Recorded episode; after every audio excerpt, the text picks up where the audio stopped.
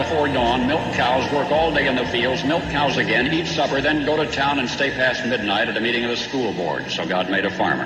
My administration will be focused on three very important words jobs, jobs, jobs. policeman must be a minister, a social worker, a diplomat, a tough guy, and a gentleman. And of course, he'll have to be a genius because he'll have to feed a family on a policeman's salary. From this day forward, it's going to be only America first. America first. We, the citizens of America, are now joined in a great national effort to rebuild our country and restore its promise for all of our people. Because today, we are not merely transferring power from one administration to another or from one party to another, but we are transferring power from Washington, D.C. and giving it back to you, the people. Hold on to your seats. Buckle up for safety. You are now entering another dimension with The Scott Adams Show.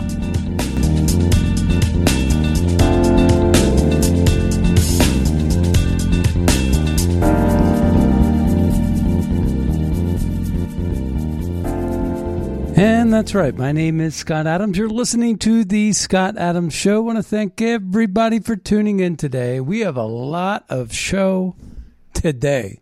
A lot. So we got the World Economic Forum going on. We got this New Zealand woman, Jacinda Ardern, who basically conceded before her election, I guess. Or, you know, she's resigning uh, as of February 7th. She was the biggest globalist dictator going. As I don't know. I mean, they're they're all pretty bad.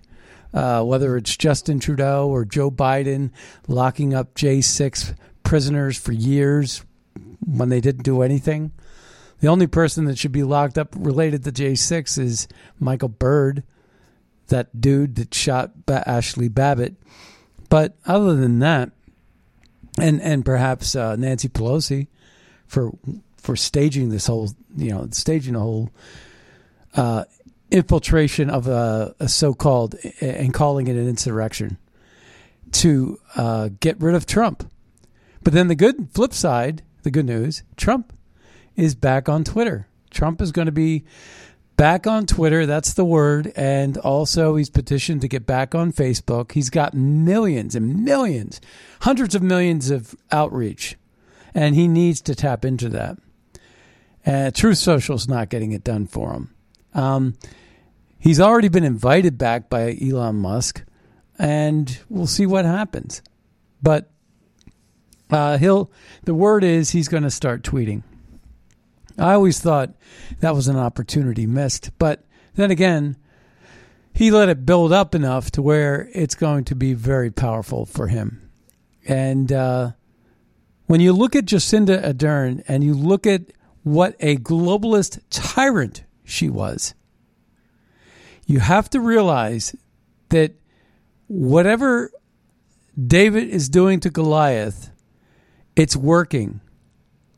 Because over at the World Economic Forum right now in Davos, people are running for the hills. Larry Fink is running for the hills. Uh, Charles, uh, uh, Charles Schwab, um, uh, Klaus Schwab is running for the hills, running from independent reporters. And it's become quite clear, quite clear that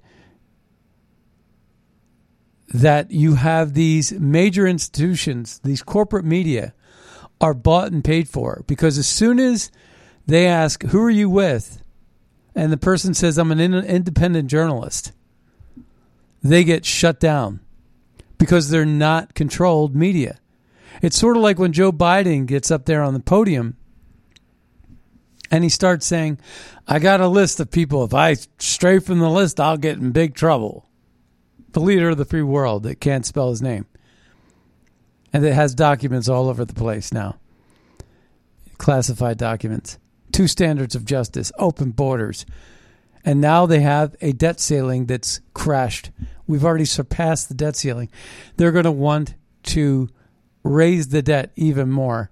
And frankly, Kevin McCarthy uh, gave a really great comment on that.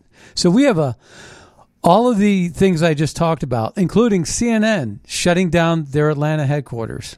Trust me, folks, this pushback is working. We're the David and they're the Goliath. Yes, that's true.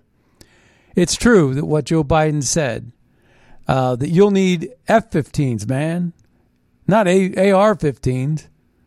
AR 15 is not going to get the job done against an F 15. So you come at the government, we're going to go ahead and bomb the crap out of you. That's how that's how a leader of uh, who gets 81 million votes uh, talks to his people, right? He never got 81 million votes. You don't talk like that when you have 81 million voters behind you. And there's more to that too. You know, so much more. And George Soros is a part of it, and World uh, Klaus Schwab is a part of it. And you know, one thing I've been saying, and I feel vindicated a little bit. Well, not vindicated because I knew I was right, but I've been saying to you all, I said what the World Economic Forum is. It's a it's a broker. It's a hub. It's where government leaders and corporations come to meet to where corporations get guarantees of access to markets and leaders get corporations to do their dirty work for them that their constitutions hamstring them for. So, like, for example, we have a constitution that binds the government into regulating the government to not allowing them to do the things they would like to do to people. Mask mandates comes to mind. Vaccine jabs comes to mind. Religious freedoms, freedom of speech, censorship. You can go on and on. Social media, big tech, censoring, doing the dirty work for the government. And the government says, well, that's a private matter. That's a private company. They can do whatever they want. They're not bound to the Constitution. And it turns out, guess what? We found out that we have our own little World Economic Forum in, right here in River City. And that is that the government is working with the private sector to carry out their dirty laundry or carry their dirty water to bypass the Constitution, to infringe on people's civil liberties and and rights and freedoms of speech. And we know now know that the FBI has been directly involved with this. We know that the CIA was waging a coup against Trump. We know the CIA, CIA murdered JFK. You know, nobody even wants to talk about it. With new document releases and the exposure of Ruth Paine and Michael Paine, her husband, connected with the CIA and all of that, we know uh, for with that with a, a degree of certain certainty that the CIA was directly uh, involved. We actually played a clip with Ruth Paine, and we played a clip with um, Frank Sturgis and we can we were able to connect the JFK assassination with the Watergate break-in. And these were all coups against presidents that were uninsured, whether it be JFK, whose policies were very reminiscent of Donald Trump's, actually, in a lot of ways. And he was dealing with a government bureaucracy that was evil and deadly.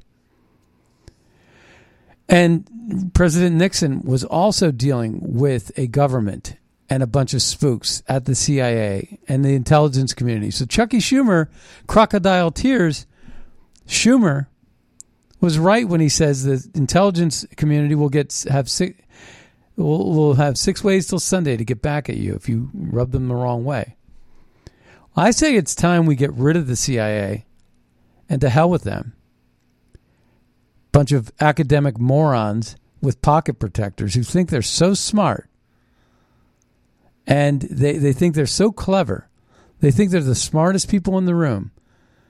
And they're just nothing but the same kind of employees you find at Twitter uh, that were like, um, you know, soy boys are basically the CIA. A bunch of soy boys. They're not tough guys. They're not tough guys. They're a bunch of soy boys at the FBI. How else would they decide to strap up and arm themselves with bulletproof vests and helmets and all kinds of stupid stuff to break into Roger Stone's house in the dawn, in the early dawn with a CNN crew, or raid a former president's house like at Mar-a-Lago with a CNN crew, notifying the media, staging this whole thing. Greta Thunberg, you should see. We saw the off tape of her getting arrested in Germany uh, in the name of climate. And she was laughing with the cops and then they were holding and they were like ready? Lights camera action. And then she's walking off the set in eh, eh, you know as a martyr to climate. What a fraud these people are. These people are total frauds. They're totally lying to you and just recently we had a couple of wins i mean jacinda ardern is a big get and she's gone now and thank goodness for the people of new zealand so, where do we start with all of this? We have to get started because we have a lot of clips to play. Let's start with our own debt ceiling, okay? It's boring, it's a little bit uh, wonky, but in any case, let's listen to what um, Kevin McCarthy had to say. We're going to get to the juicy stuff a little bit later, but um, let's get to uh, Kevin McCarthy and see what he has to say about the debt ceiling. Leader, you mentioned earlier about giving the American people a voice in these negotiations. Are you saying Republicans in the House were cut out of these negotiations, or yes. You, you but, were, but I'm saying it's more than just. I'm saying it's more than just the Republicans in the House. Mm-hmm. Can you tell me what the baseline they agreed to? Uh, no, I'm asking you. No, I, I, know, but I'm asking you a question as a reporter. No, You're an American. I I'm just trying to understand if Republicans were able to be in the room or if they were being cut out of this negotiation. Well, let me be very clear. If you, as a reporter that covers the House of Representatives, is about to pass trillions of dollars and you don't even know what the baseline is yet, and they want to vote on it next week, I don't think it's just us being cut out. I think the American public's being cut out. And if two people who are deciding it aren't going to be held up to the voters, do you feel good about that as an American, not about as a reporter? I don't think anybody in America would feel good about it. Why, if we're going to make a decision on funding government when we have more than a $31 trillion debt, when we spent more than $100 billion in this new fiscal year just on interest alone, we have runaway inflation we haven't seen in 40 years based upon the mismanagement and spending of the Democrats. Why would you feel comfortable moving forward that way? I don't think this is a partisan issue. I think this is about saving the country. You know, he had another clip too that I want to play, and this one is uh, pretty good. January from January seventeenth, twenty twenty three, talking about the debt ceiling. I, I, like this clip here. Clean, clean debt ceiling off the table. But I don't see why you would continue the past behavior. I would think, for one standpoint, if you, you've just talked the question, is a clean debt ceiling well, would that mean we wouldn't do any approps bills and we just do an omni that we wouldn't even do a budget? Yeah, that's totally off the table. We've got to change. Just raising the debt ceiling. Yeah, conditions. Well, no, I mean, well, I don't know if you have any children, but if you had a child and you gave them a credit card and they kept raising it and they hit the limit, so you just raised it again, clean increase, and again and again. Would you just keep doing that or would you change the behavior? We're six months away. Why wouldn't we sit down now and change this behavior. That we would put ourselves on a, a, more fiscally strong position. It would make the future generation, make our nation stronger, make the economics and uh, stronger for this country. I think that's why we should sit down, and I would I would welcome. It's the first conversation I had with the president of winning uh, speaker. The things I wanted to sit down and talk with him about who wants to put the nation in some type of threat at the last minute of debt ceiling? Nobody wants to do that. That's why we're asking let's let's change our behavior now. Let's sit down. He's the president. We're the majority in the House. The Democrats are the majority in the Senate. And let's exactly the way the founders designed Congress to work, find the compromise and find the, the common sense compromise that puts us back onto a balanced budget that I believe every household Every state does this. Every city, every county. Why would the Democrats sit back and say, just raise it with no discussion? Nobody else can do that, and I don't think the American people want that. Is the focus just on the discretionary side or mandatory side? You've got to protect Medicare and Social Security, and the path that the Democrats are going, they're going to go bankrupt. So the thing I look at is let's sit down and find a place that we can protect Medicare and Social Security for the future generations. Let's put our house in order and how we're going to spend, and let's make the investments we need to make America stronger. And part of that sometimes involves a discussion about privatization of those investments, but uh, that's another story for another day. Uh, so, speaking of our children, uh, I had this clip last week. I just never had time to play it. I'm gonna, and I don't have time to play it today, actually. But better now than ever. So, what a sad state uh, our, con- our, our once great country is in when you have to look to Mister Rogers for real factual science. Let's take a listen to this. Boys are boys from the beginning. If you were born a boy, you stay a boy. Girls are girls right from the start. If you were born a girl, you stay a girl and grow up to be a lady. Only girls can be the mummies. Only boys can be the daddies. Yes. Boys are boys from the beginning. yeah, he would get he would he would be fired for that today, and uh, you know it's it's really sad that we've come so far down this rabbit hole that we're having to even deal with these types of questions about morality and and truth and this whole thing about trust the science. I mean, it's just what can you say? I mean, it's I can't even believe we're having debates about the topics that we actually have to have debates about today. Like whether a dude can get pregnant or not. I mean, it to me, and we got here because of the nonsense. And I was so happy that we were able to play yesterday and go into a deep dive on the history of globalization. Because globalization on its face is not necessarily a bad thing. The problem was the leadership. Even when in the 70s, it was bound to happen that you would have global trade and access to uh, cheaper labor.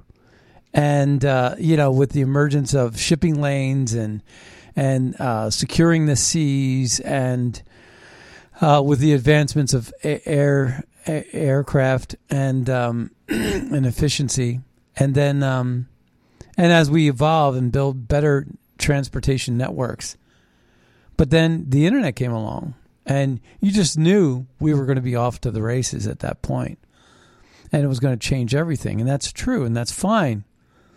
But if you have good stewardship, just like we said, we agreed to the Patriot Act for a minute, but then Obama took it and to a whole new level and weaponized it against uh, American citizens. And what we've seen is the weaponization uh, between profiteers in government and profiteers in corporations getting together at the World Economic Forum to basically control a certain group of population that hates them. And rightfully so, because we had bad leadership where, you know, I grew up in the Ohio Valley. And when that when those jobs left left manufacturing and it became wasteland, like Detroit, for example, is another good example. They they went overseas, and you know one thing Japan does is desourcing, where they actually that's the reason why you had Nissan and Toyota. They had a manpower shortage. Uh, they had a population decline. And what they decided to do is outsource their, their manpower by putting up plants in America. and that was a welcome thing. And there's a lot of winning ways to go about these things. But just seeing the train wrecks coming, um, the inevitability is coming. So today we could look at the same thing and we could say, okay, well, automation's an inevitability. But we could we could slow that down by making better choices. Minimum raising the minimum wage is an acceleration of automation, not the reverse. So we're not ready for full blown automation. Our job market certainly isn't. And so we have leadership that's not fully understanding these things that are happening. Automation's one thing. Um, but these global markets, you know, oh, the, but but the climate regulations nonsense because we're hundreds of years away from any kind of crisis, and we should have we should be able to perfect these things in a capitalistic competitive market system and keep the government's grummy paws out of those competitions and we would be better off. So, as I mentioned, Donald Trump is reportedly preparing to come back to Twitter and Facebook after being reinstated. Of course, that was an inevitable. So, let's take a listen to what's going on at the World Economic Forum. Klaus Schwab, he's afraid of our resistance, Davos 2023. So, let's take a listen. I but thank you, thank you. you. Uh, I think we're gonna we're gonna rush actually, but thank you. Uh, Thanks very much. Uh, but, uh, which which uh, media are you with? Uh, I am an independent journalist from yeah, Japan. no, thank you very much. yes. I have to rush. Thank you. Goodbye, bye bye. You know which media are you with, right? Thanks, for, thank you.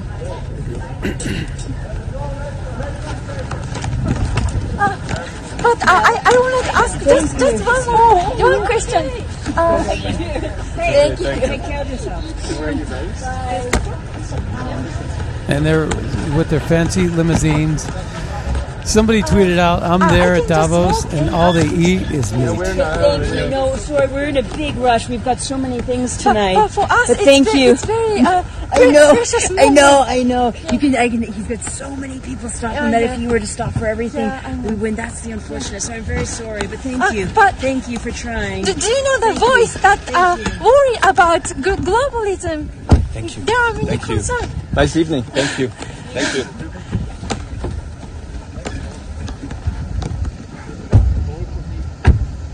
And they're off now in a very fancy gas guzzling car. I mean, this car looks like it's a two hundred thousand dollar limo, right? Um, all right, so let's take a listen to this. Rebel News. I got to give Rebel News and uh, Ezra Levant uh, some kudos for their coverage at Davos. Thank goodness for Rebel News. This is Callum Smiles, Rebel News, just outside the Belvedere Hotel in Davos, Switzerland, where Larry Fink just walked into after having a brief interaction with myself. I say brief because it was very much a one way conversation. I couldn't get anything out of him despite answering what I thought was simple questions, mainly asking him why he's here and why BlackRock are so influential when it comes to global policy. Here you go.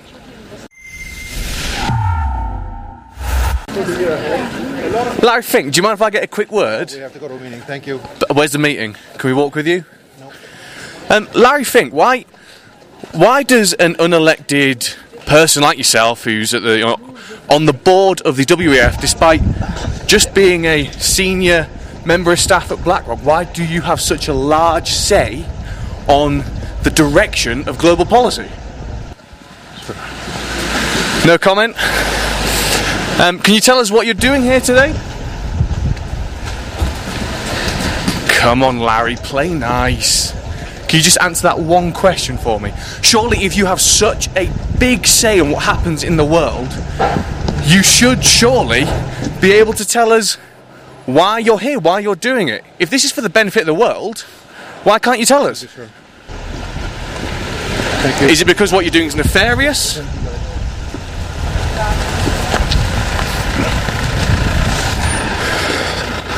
Well, and it goes on like that, right? So he's walking along in the snow. He could slip and fall. I mean, it's a dangerous job. Uh, meanwhile, here's the thing: it's it's not like a lot of what they're talking about isn't being pushed down our throats through the governments. It's obvious that the connections and the words on display are actually happening in real life. People truly are losing their careers, getting locked up and thrown in jail, getting bullet uh, plastic bullets shot in their face, and all kinds of things. In these mandates and lockdowns and restrictions and regulations that are being advanced and propagated by Klaus Schwab and the World Economic Forum. And so it really is a danger, dangerous thing, and they're they're exploiting the, the what we talked about yesterday, the globalization of the world, the inevitabilities of these things. But there's a way to do it, and there's a way not to do it. And the way that the World Economic Forum is going about things is absolutely wrong. It's to, to totalitarianism. It's tyranny and no one elected them, but they're taking charge. And there seems to be a lot of Germans, a lot of former, a lot of Germans with Nazism in their family history that never learned their lessons. We do not yet know the full extent and the systemic and structural changes which will happen. However, we do know that global energy systems, food systems, and supply chains will be deeply affected. All right. So, again, listen. Systems, food systems, and supply chains will be deep systems, food systems, and supply okay, chains. Do, do know that global energy systems, energy, food systems, food, and supply chains supply. will be deep. Energy, food, supply. Do you know what impacts food and supply? Fertilizer plants that are burning up, the internet. So he didn't mention the internet, but that seems to be the centerpiece of the 2023. Let's take a listen because we remember the 201 event in October 2019 when they talked about COVID, which then happened about 30 days later.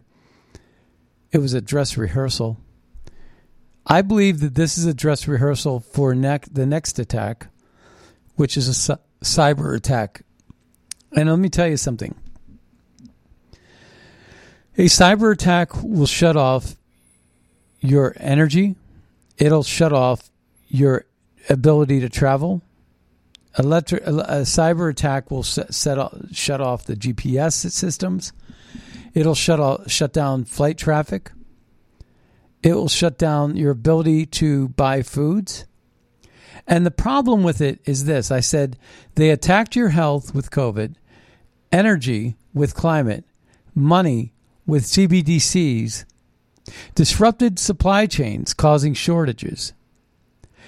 And currently, and this is what is scary, folks, is that Amazon, Twitter, and Facebook, guess what they're all doing?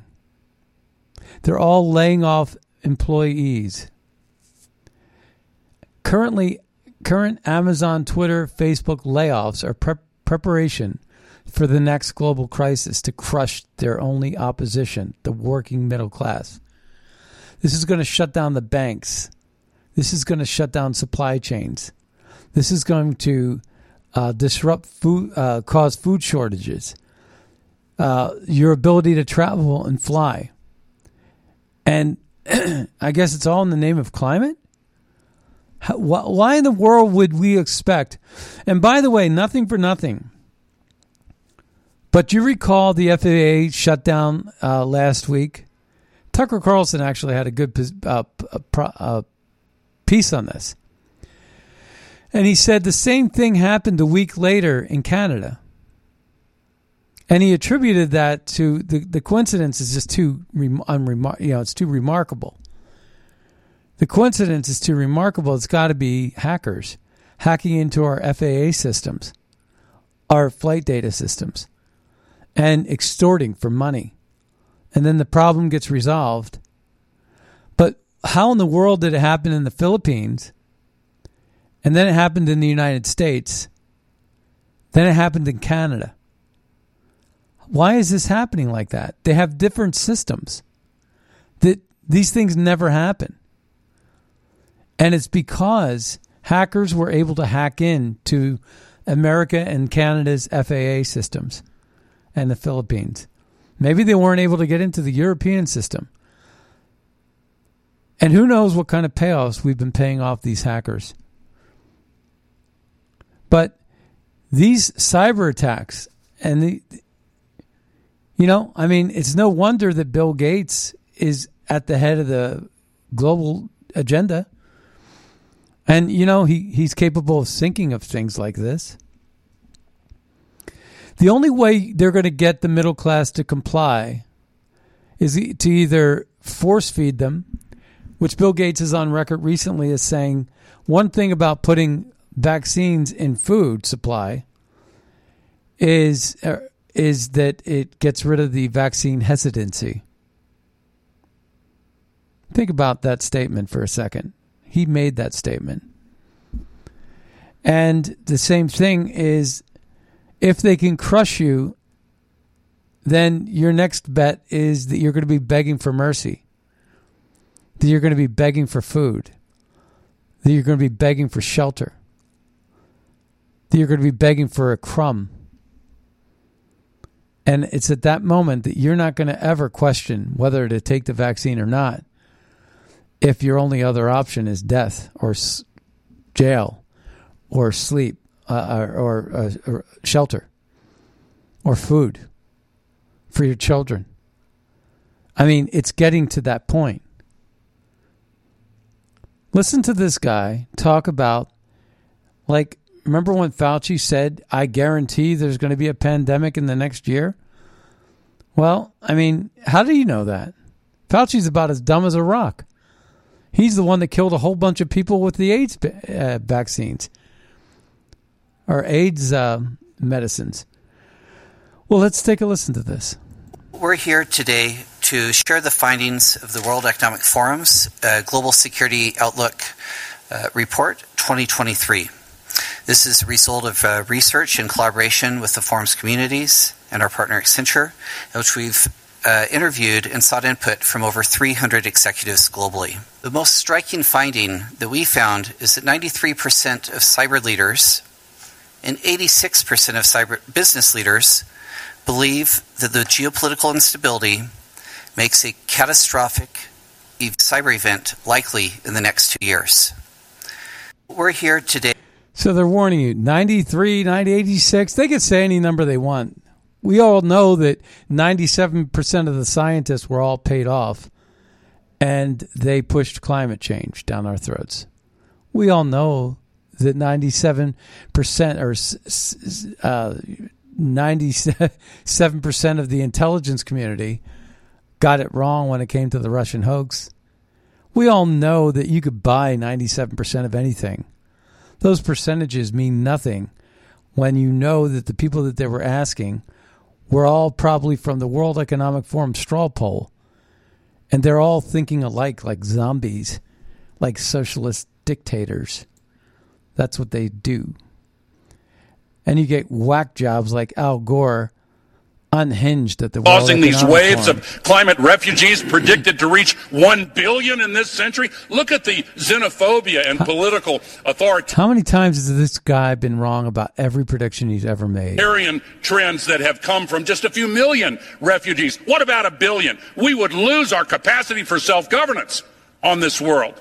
We have to act. So, in answer to your question, I would say we have to have a sense of urgency much greater than we have yet had, and we need have had, and we need to make some changes of the land and create. He's a whack job. That just sounds wacky. So listen to this. This is kind of an interesting thing. This is sort of a spoof that was put together. It says, "Wouldn't it be cool if you could ask Elon Musk that question in Davos without leaving your uh, room?" And the question was.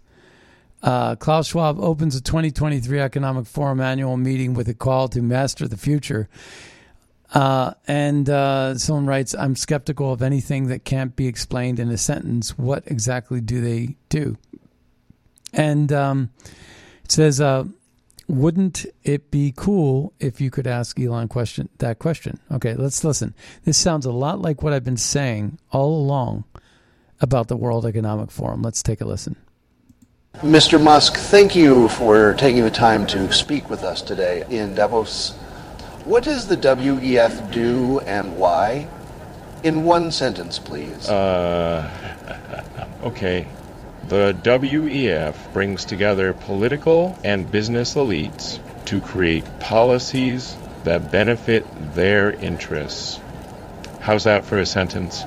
It's exactly what it looks like a powerful corporate lobby that seeks to influence policy and shape the global economy. It's pretty straightforward. It's what it looked like the whole time. That's true. That's absolutely true. I agree with that 100%. All right, so Jacinda Ardern, she sounds a little bit broken up about having to resign. Let's take a listen.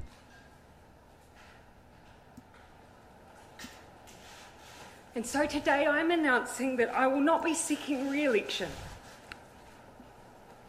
And that my term as Prime Minister will conclude no later than the 7th of February. yep. That's a big win for freedom. Trust me. Um, and, uh, you know, it doesn't seem coincidental that Jen Psaki, POTUS spokesperson, and uh, Jacinda Ardern of New Zealand said essentially the same thing in the same 24 hour period. Uh, the government will tell you what the truth is. Okay, so let's take a listen to what Jacinda Ardern said. Okay, first. All right, let's take a listen to this one. I'll share with you the most up to date information daily. You can trust us as a source of that information. Uh, you can also trust the Director General of Health and the Ministry of Health. For that information, do feel free to visit at any time to clarify any rumour you may hear. COVID19.govt.nz. Otherwise, dismiss anything else. We will continue to be your single source of truth. We will provide information frequently. We will share everything we can, uh, everything you else you see, um, a grain of salt. Uh,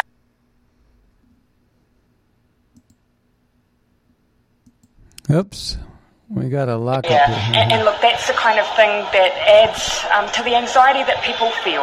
So I continue to share the message. New Zealanders must prepare, but do not panic. Prepare. And, and when you see those messages, remember that unless you hear it from us, um, it is not the truth. And I really ask people just visit. Um, uh, covid19.govt.nz. It has all of the up to date information. So if you don't hear it from us, it's not the truth. Okay? So this is what us was saying. People who are vaccinated will still get COVID 19. Um, it just means that they won't get sick and they, and they won't die. That was false. Okay, patently false. So she gave, but here's Jen Psaki saying the same thing from the uh, with these social media platforms, uh, and those uh, engagements typically happen through members of our senior staff, but also members of our COVID nineteen team. Uh, given as Dr. Murthy uh, conveyed, uh, this is a big issue of misinformation, specifically on the pandemic. In terms of actions, Alex, that we have taken or we're working to take, I should say, from the federal government, we've increased disinformation research and tracking uh, within the Surgeon General's office. We're flagging problematic posts for Facebook uh, that spread disinformation. We're working with doctors and medical professionals to connect uh, to connected medical experts with popular with popular who are popular with their audiences with uh, with accurate information and boost trusted content. So we're helping get trusted content out there. We also created the COVID nineteen the COVID Community Corps to get factual information into the hands of local messengers, and we're also investing, uh, as you all have seen seen in the president's, the vice president's, and Dr. Fauci's time in meeting with uh, with. All right, so they wanted you all to get the vax, right? Remember that they wanted to get that number up really high, take the vax. Well, listen to Mark Zuckerberg, August 2021. Zuckerberg warned staff not to take vaccine yet continue advocating it to the masses. Listen. Um, I, I share some caution on this because um, we just don't know the long-term side effects of, of basically modifying people's um, DNA and RNA to um, to directly encode in a person's DNA and, and RNA, basically the ability to um, to to produce uh, those antibodies, and whether that causes other mutations or other risks down um, downstream. So. Um, so that was Mark Zuckerberg talking to his staff, saying, "Don't take the vaccine, but continue censoring people who push the narrative uh, of skepticism. Pretty crazy, isn't it? And getting back to Jacinda is, is our uh, Ardern. Let's listen. Maybe because she's also so strict on information is another reason that you oh, haven't heard about this. I was wondering. When addressing the United Nations recently, she said that online speech is a weapon and should be regulated like a weapon by all politicians. Listen. After all, the face of war has changed, and with that, the weapons used.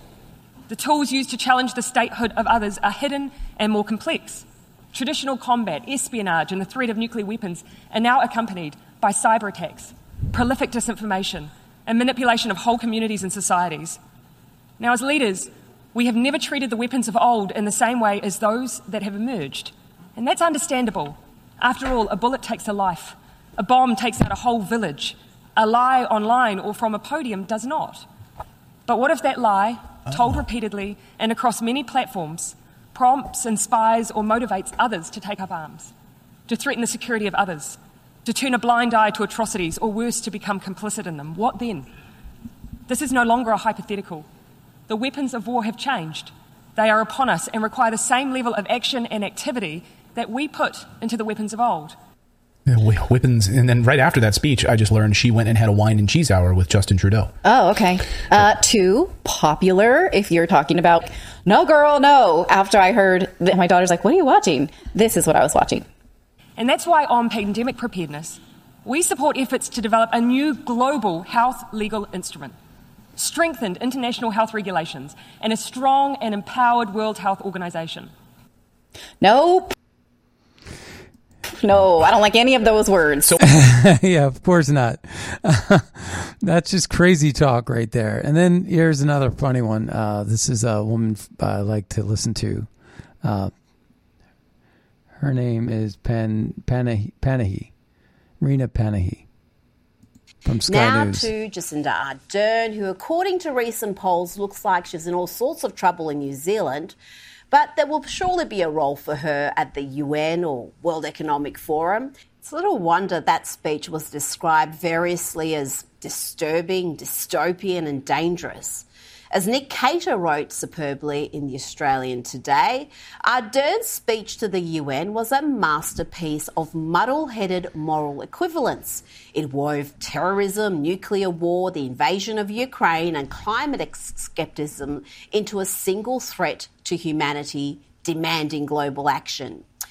Yes, Ardern wants to control the information you have access to. She looks at the internet as a weapon of war that requires the same level of action and activity as the old weapons of war. Remember when she claimed that her government was the single source of truth on COVID 19? Dismiss anything else.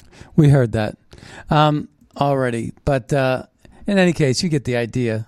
She is bad news. She is a perfect reflection of the World Economic Forum and what they stand for. She's also a perfect mirror image of someone like Justin Trudeau and Joe Biden. These are tyrannical, messed up in the head people. Uh, I want to take a listen to, um, uh, well, a couple of clips from uh, Tucker Carlson, if we can. And um, we're going to do that now. All right. So let's take a listen to his open with regard to World Economic Forum. Let's take a listen to this. Been paying attention for the past five or six years, and we know you have been. You've probably noticed the inverted nature of modern language. Pretty much everything is precisely the opposite of what they claim it is. So the people who tell you they're defending democracy are promoting authoritarianism, which is not democracy. Then the Black Lives Matter movement winds up killing black people. Who would have seen that coming? Then our public health authorities make the population sicker. And, and this is our new favorite, the so called World Economic Forum seems to exist to destroy national economies. Not an overstatement, it was the WEF, keep in mind, that told the government of Sri Lanka to give up modern fertilizer. Oh, good plan, guys, go ahead and try it. Result? The country collapsed and people starved. Then it was the WEF that promoted Sam Bankman Fried's historic Ponzi the biggest financial fraud in history. Apparently, the savants at the World Economic Forum just couldn't tell that this twitchy, pill popping kid in cargo shorts, who literally played video games during interviews, was an utterly transparent scammer. They had no idea. They thought he was a genius, just like them. And of course, it was the WEF that predicted the COVID lockdowns would, quote, quietly improve cities, not turn them into ominous hellscapes of unemployment, drug addiction, and crime. It seemed like a good plan at the time. Hey, I've got an idea. Let's prevent people from working. That'll make them rich. It'll quietly improve life for everyone. That's the World Economic Forum for you. The WEF is often described as a group of supervillains, but they're also hilariously idiotic. Not just evil, buffoonish. And by the way, they know it. They're smart enough to be embarrassed anyway. The WEF has since deleted its tweet about COVID lockdowns. It has memory hold its promotion of scammer Sam Bankman Fried. It has conveniently forgotten all about its guidance on Sri Lankan fertilizer, on which it turns out the WEF is not an expert. None of that ever happened. The slate is clean. So we're ready for yet another World Economic Forum annual meeting in Davos, Switzerland, which is underway right now. The event kicked off this week with 84 year old Klaus Schwab, he's the founder of the WEF, promising to, quote, master the future. We couldn't meet at a more challenging time. We are confronted with so many crises simultaneously. What does it need to master the future? I think to have a platform where all stakeholders of global society are engaged. We must master the future. master the future. so, mastering the future is now the top item on the to do list at the World Economic Forum this year. That's the first clue these people are not living the same life you are. By the end of this week, you hope to find some time to get an oil change or maybe pick up some dandruff shampoo at Rite Aid. At the World Economic Forum, they plan to master the future.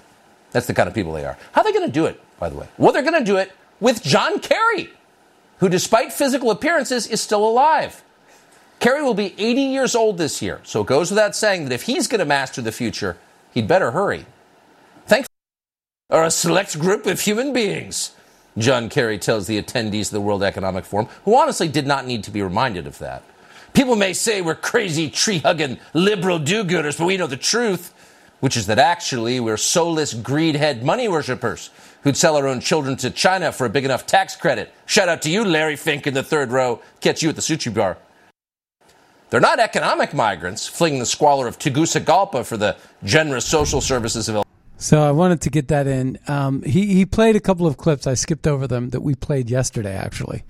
Um, so you know the uh, the John Kerry saying he's one of a select few people that saving the world. Uh, yeah, just absolutely crazy, crazy talk. Um, and then I wanted to play this clip uh, from a comedian that uh, I wanted to play this clip last week. Actually, came out last week, and uh, I want to play it for you this week. And some rare good news: today. the appalling Prime Minister of New Zealand, Jacinda. No, no, no, no, that's not the clip. Right here. Okay, sorry.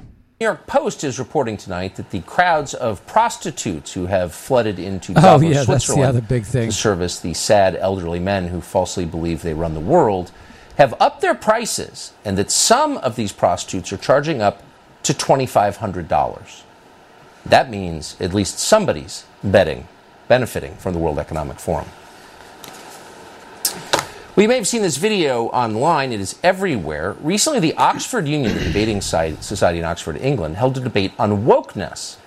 And from out of nowhere, a podcast host and comedian called Konstantin Kisin defied the odds and won over the audience on a college campus with force and brilliance. And if you're wondering how he did it, here's how. This country is responsible for 2% of global carbon emissions, which means that if Britain was to sink into the sea right now, it would make absolutely no difference to the issue of climate change. You know why? Because the future of the climate is going to be decided in Asia and in Latin America by poor people who couldn't give a about saving the planet. 120 million people in China do not have enough food. I don't mean that they don't get dessert, I mean they suffer from malnutrition. That means that their immune system is breaking down because they don't have enough food. You're not going to get them to stay poor. And the only thing that wokeness has to offer in exchange is to brainwash bright young minds like you to believe that you are victims, to believe that you have no agency, to believe that what you must do to improve the world is to complain, is to protest, is to throw soup on paintings. We know that the way to improve the world is to work, is to create, it is to build. And the problem with woke culture is that it's trained too many young minds like yours to forget about that. Now, you'll notice if you watch that video that he's not reading that. There's no teleprompter. He's ad libbing that whole thing. That is right off the top of his head. That's not easy. Konstantin Kisin is the co host of the Triggernometry podcast. He joins us tonight.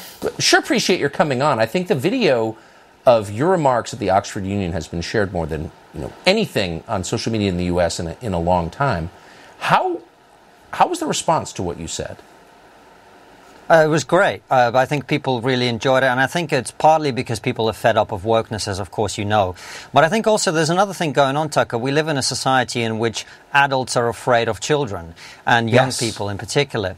And so when you see somebody who is an adult talking to young people and being straight with them and saying, look, if you care about certain issues in the world, if you care about climate change or racial injustice or whatever, whining and complaining is not going to fix that problem. That we need young people to step up and actually work and build and create things. And as I said in the speech, to, to create the technology and the science that is going to help solve all the problems of the future. So I think that's one of the reasons it's gone uh, Uh, so viral. And the feedback has been incredible. I really haven't received any negative feedback at all. It's been very, very positive. So I'm I'm very grateful for that. Well, we're grateful to see it because, I mean, first of all, you made a rational fact based case, which is always assuring to see. It's wonderful to see someone making an argument, and you did. But it's the first time in a long time I've ever I've seen somebody directly challenge the prevailing view on campus and not get shouted down. How did that happen?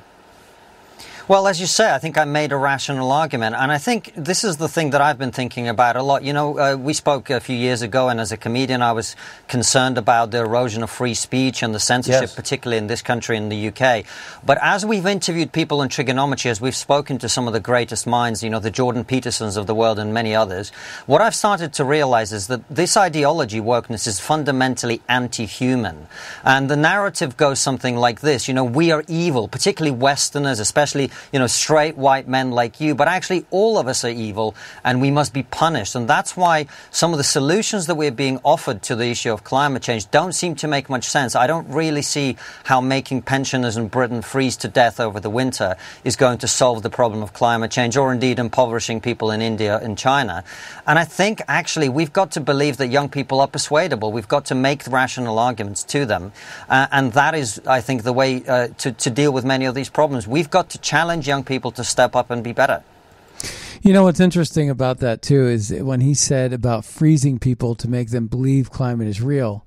Um, that almost reminds me of that whole campaign where they said if uh, COVID vaccine deniers or vaccine uh, skeptics, um, we need to make their life miserable, is what they were saying.